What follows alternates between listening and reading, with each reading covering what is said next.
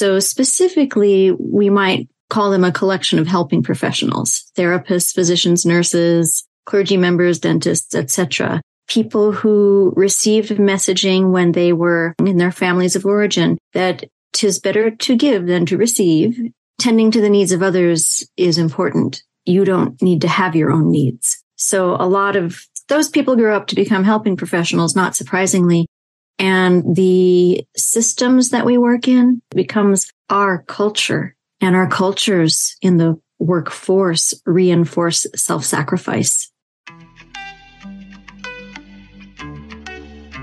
Welcome to Therapist Expanded, where we start a mental health revolution by living our dreams fully and freely beyond industry conditioning and taking every client with us because we'll only take them as far as we've gone. So join me, your host, Erin Gibb, and my trailblazing guests and be revolutionary by expanding your mind and your life to your freest and fullest potential.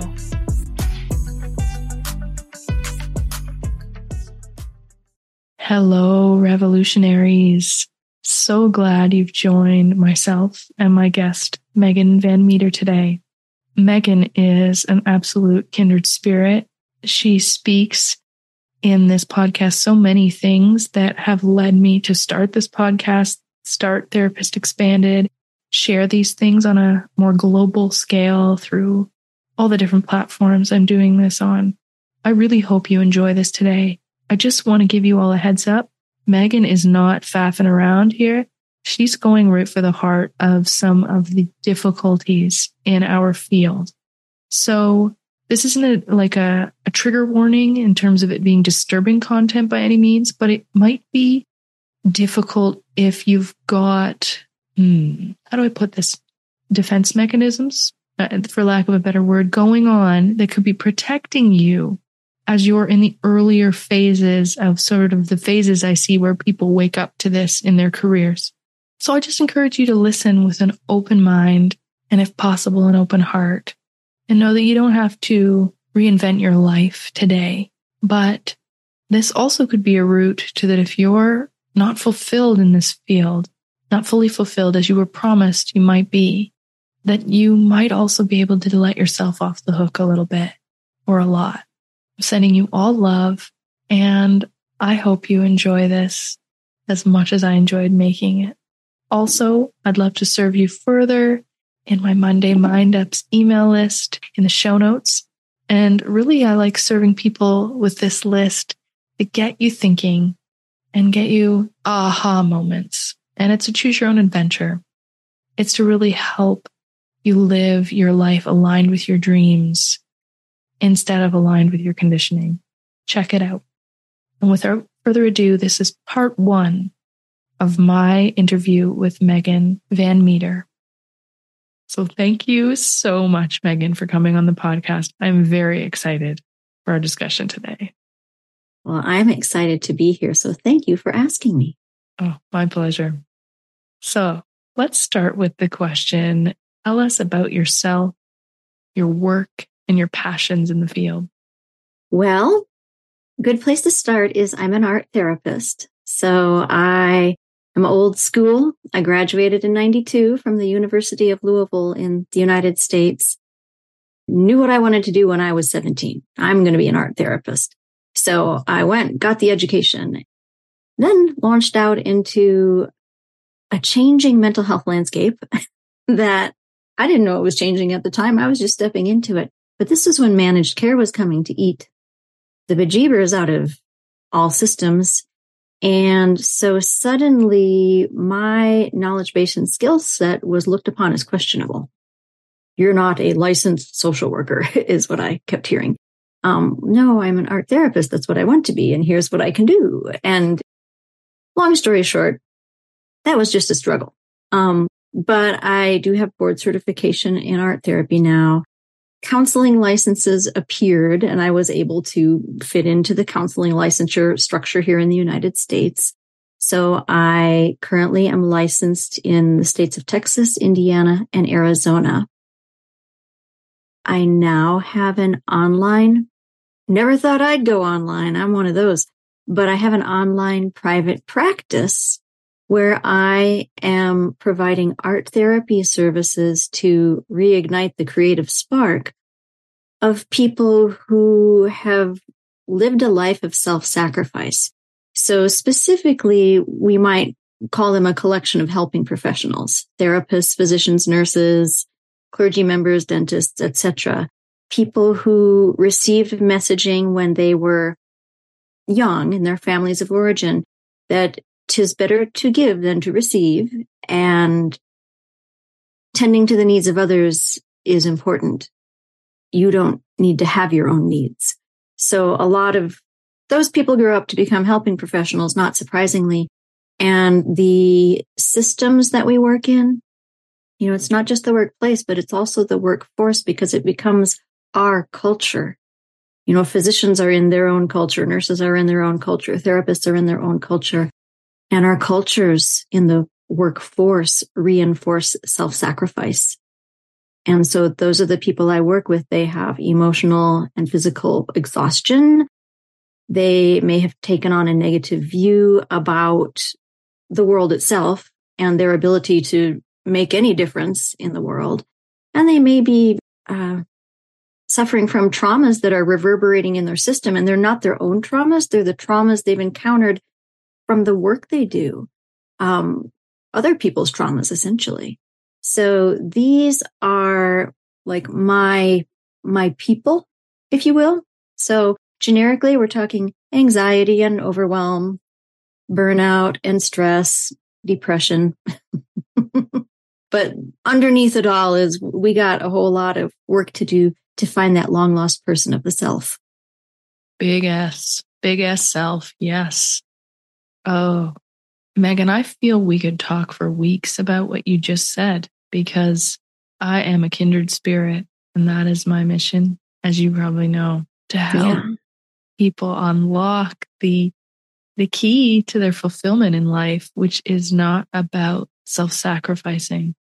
And yeah, I, I have yet to meet a health professional that has not embodied this unless they've worked on it really consciously, it seems to be very easy. And it's also a cultural norm for women. Hmm. Oh, yeah. Definitely, which is why you find that many of the helping professions are dominated by females. Yes, mic drop. Oh, yeah. There is so much that you said there, and you said it so eloquently. And there is so much that can be said about that that sacrificing nature. And for me, what I've seen is when we stop self sacrificing, we actually help people more. That is the irony.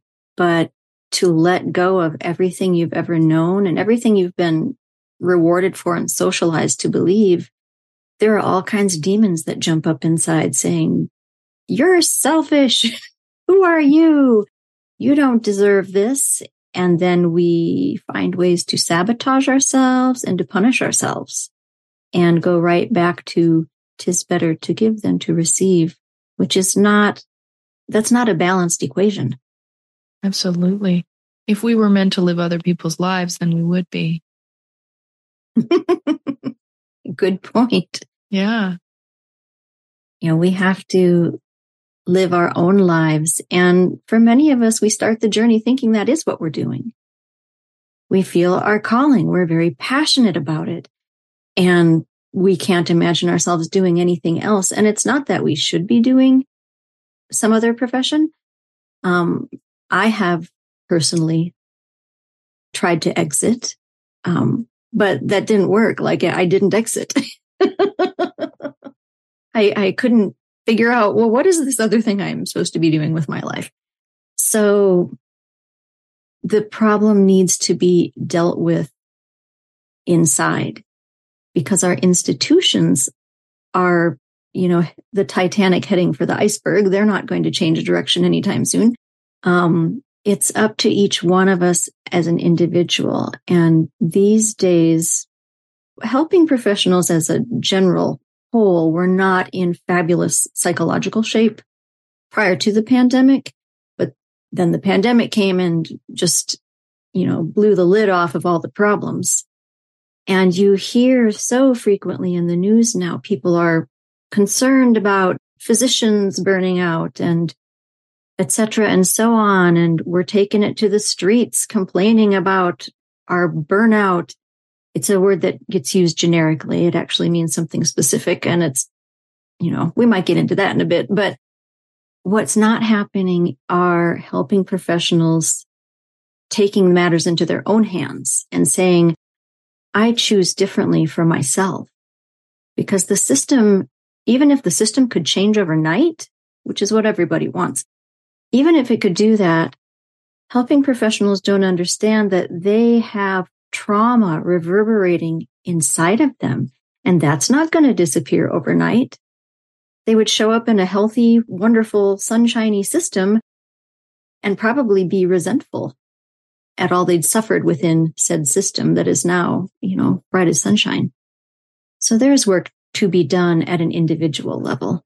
And that I think is what needs to happen next. Oh, beautiful. That's what we have any control over is our individual self. And for beautiful reasons, like that's that comment if we were meant to live someone else's life, we would. We have this life and we have these dreams and we have these goals and they are not to be put on the back burner. That's not why we came here. Yeah. Oh, I am just, I'm vibrating, Megan. This is everything that uh, I'm very passionate about. So there were some things that I wanted to speak to that I saw in the email that we've exchanged. Mm-hmm.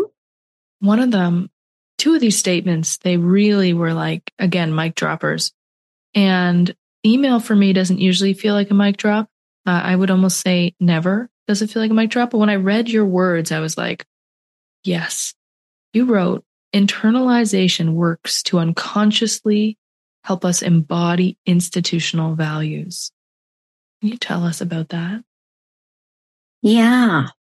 There is this type of information processing called perceptual, perceptual information processing that mainstream psychotherapy hasn't latched onto yet, but neuroscientists have known for more than half a century that it is the flip side of affect and is very important in shaping a person's emotional world and also contributes directly to uh, shaping our cognitive world. And so this is how we absorb culture.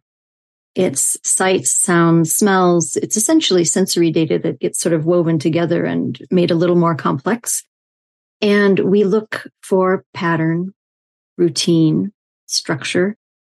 Our brains are wired to detect that and look for it. And the, the pandemic is an example of our structure and pattern fell away. And how that affected our emotional world was everyone skid right into anxiety and depression. So if we don't have an optimal amount of detectable structure, pattern, routine going on in the world around us, we feel it. And when there's too much pattern, structure, routine, we feel that too. That's called, you know, bureaucracy and rigidity. Um, but anyhow, it's through this perceptual channel that we absorb culture, which contributes to our sense of self. And it's invisible, it's insidious, and it happens to us helping professionals in our educational process.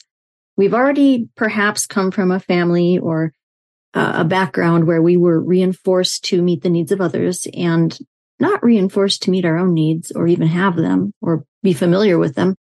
Then we get into this system where the system puts some iron bars around us and lets us know this is how you operate within the system. So you have your professors, your instructors, they're grading you.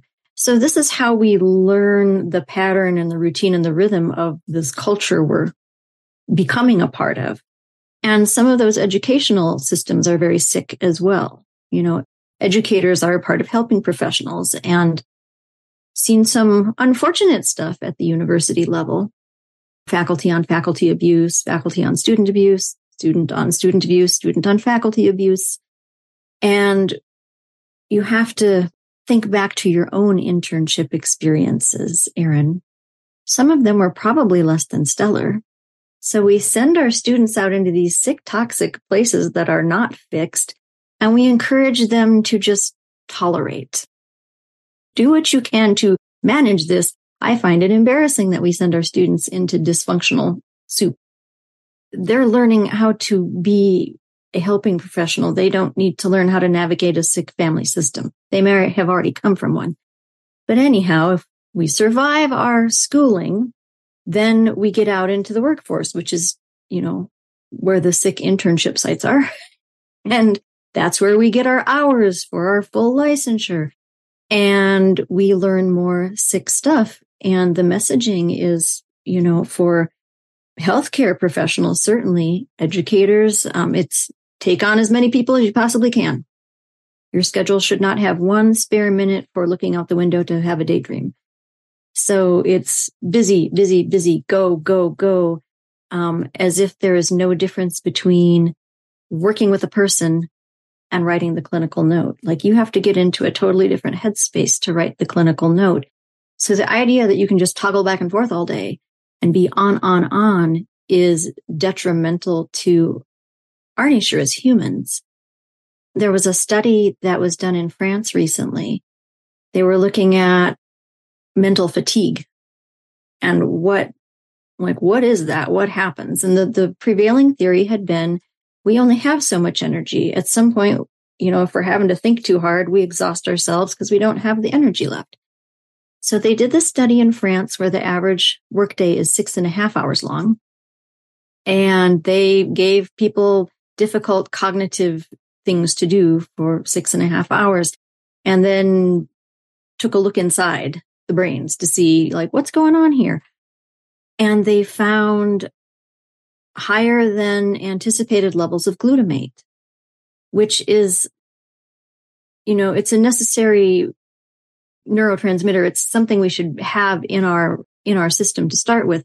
But at higher levels, it's associated with neurodegeneration. So Parkinson's, Alzheimer's, etc. And now they have to replicate the study, but they're wondering, oh, does mental fatigue mean our system is saying stop? Don't go any further. This could be dangerous. Um, and, and it, that's, though? isn't it though? Cause we can feel it. Mm-hmm. We can feel that. That makes complete sense because we can feel that fogginess that starts to come on, the need for a coffee for some people, this like, I need a break. We have this wonderful feedback loop and that I think it makes complete sense. I will, uh, allow you to continue. I just needed to jump in there and be like, but it, of course, we can feel the effect. We can. But of course, part of being, you know, Western cultures in general, um, those that were originated through European means, disembodied, very disembodied. Oh, yeah, we have keep very going. disembodied culture. We may feel it, but I would be lying if I hadn't internalized and don't see it all the time. The the will just push through. Like you got to get that thing done. Absolutely. Mm-hmm. Yeah, just push through, see more people, um, private practitioners getting on all the insurance panels and having remarkably huge caseloads that are unmanageable because they are getting paid so poorly through the insurance companies here in the United States. We're letting our clients dictate the terms of treatment. You know, people who are saying, well, I, I can only come at eight in the morning and therapists saying, okay, when they weren't planning on being open at eight in the morning, but they're letting clients tell them like, imagine going for radiology, chemotherapy, and you telling the oncologist when you're going to show up and what the frequency of treatment is going to look like. Yes, it would you be know? highly unlikely. And as you're talking about all this, I'm really seeing for me, it's been a journey to get to coaching therapists. I, I have interns, I have I have a group clinic and interns and and I've moved away from client work to coach therapists. And I see how my clinic has been the, how do I put this? It's been the school I needed. So when I'm hearing you talk, it is everything we've, we've organized our clinic against. So we have reversed it. We do not put the client first. We put the clinic, the therapist first. clinic and the therapist first. The therapist, I had someone yesterday tell me, an intern, I'm taking three weeks off. And I was like, yes, awesome. And I remember thinking that would have not been my experience. But by putting the clinic and the therapist first, people stay well.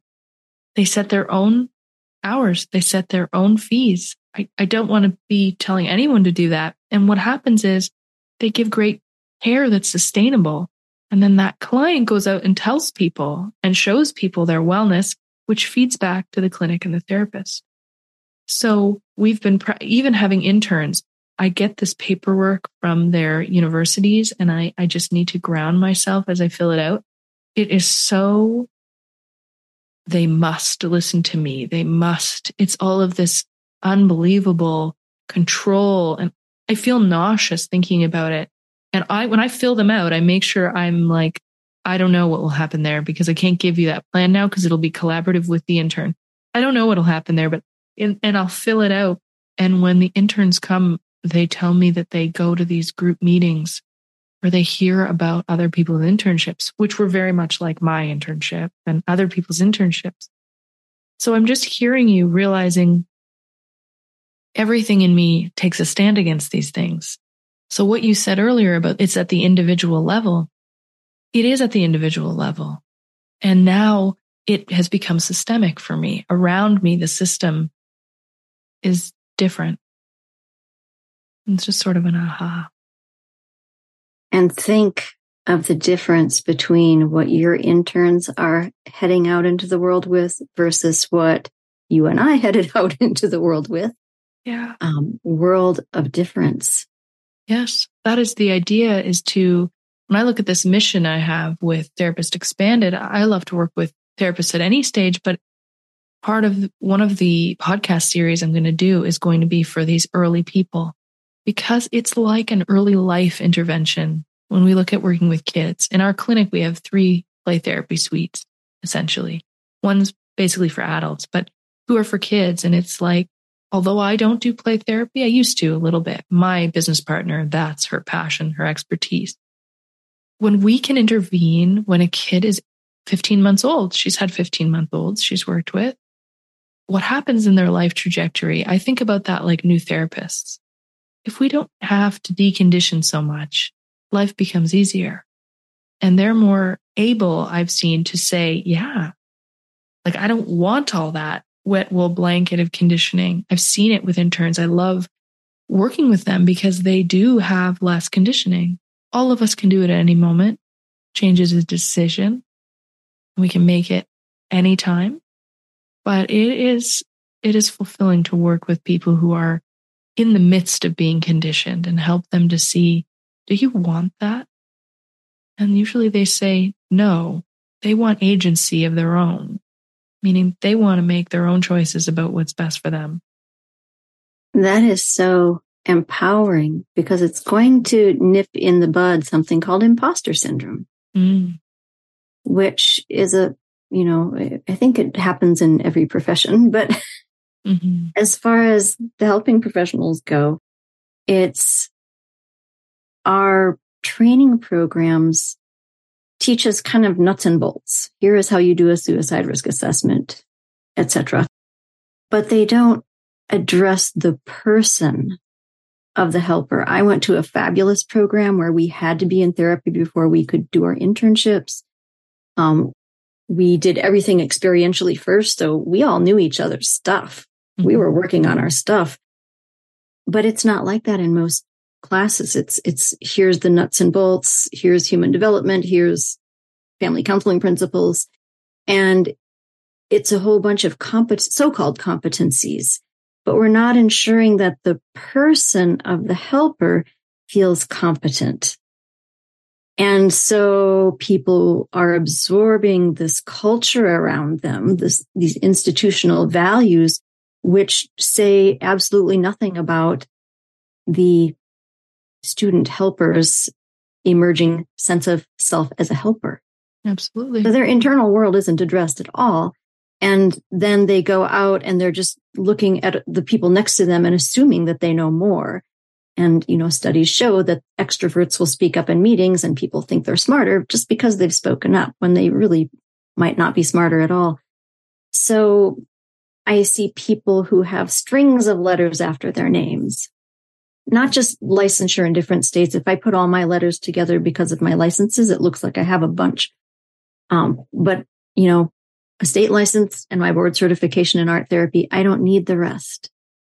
But I see people collecting certifications as if one day they're going to find the one that makes them put their imposter syndrome, syndrome to rest. And I find that so sad mm. that we prepare people in the helping professions to sort of by default believe they don't really have what it takes. They were just lucky and passed all the exams. Hmm. Oh, Megan. Yeah, there is just so much to say. When the interns come in and they don't have all of the things they think they need to have because of their conditioning, for me, it's about, well, at any point, just drop back into being, into presence, into being in that moment and coming back into capital S self, and you will know what to do. And some people reel against that for a while and then eventually go, Oh, yeah, because we can't possibly earn our way through more trainings and through part of imposter syndrome is someone else giving us permission. As if someone will one day say, You're finally ready to stop self sacrificing. You're finally ready to go into private practice. You're finally ready to have enough trainings to be competent. I see it as an epidemic for therapists, training after training after workshop after. And it's for me, what my mission is, is to help people actually feel below the conditioning. It can be difficult for some people. It takes journeying, usually, experiential methods, definitely, to get to the deepest dream and desire. Because if we are not aligned with our deepest dream desire, we cannot find fulfillment we will just keep allowing the dopamine control system to say more, more, more.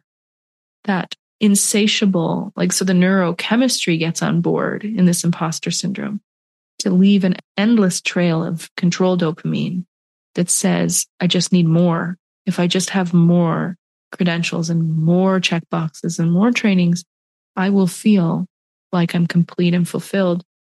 And it, it just doesn't work because the conditioning will never lead to fulfillment. Only the capital S self knowledge that's buried for many will ever lead to a sense of serotonin release and I am me now as I am enough and living my purpose. Right. And I'm a person and I have needs. Yeah. Who knew? yeah. And they must come first they're the only way to find what'll actually make us fulfilled. And then that leads into when we're fulfilled, the work we do with people, it can, it's oranges and Volkswagens compared. I needed to structure our clinic that way because if the therapists are not well, I know what will be pumped out into the world. More of the problem, not the solution. It, it was the only way for me that made sense. Yeah. Well, congratulations for having the vision and having the audacity to pursue it and turn it into a reality. And it, it sounds like there's fertile ground there. There wasn't external resistance. There, yeah. I don't even care if there was, but there might have been. But it was like, it's, I guess why I love sharing all this is because the thing that starts to happen, thank you, by the way, and the thing that starts to happen when we start to see different, right? We look to those people, you were describing it. We look because that's human behavior. When we see someone doing what we believe is impossible, suddenly we have access to something else.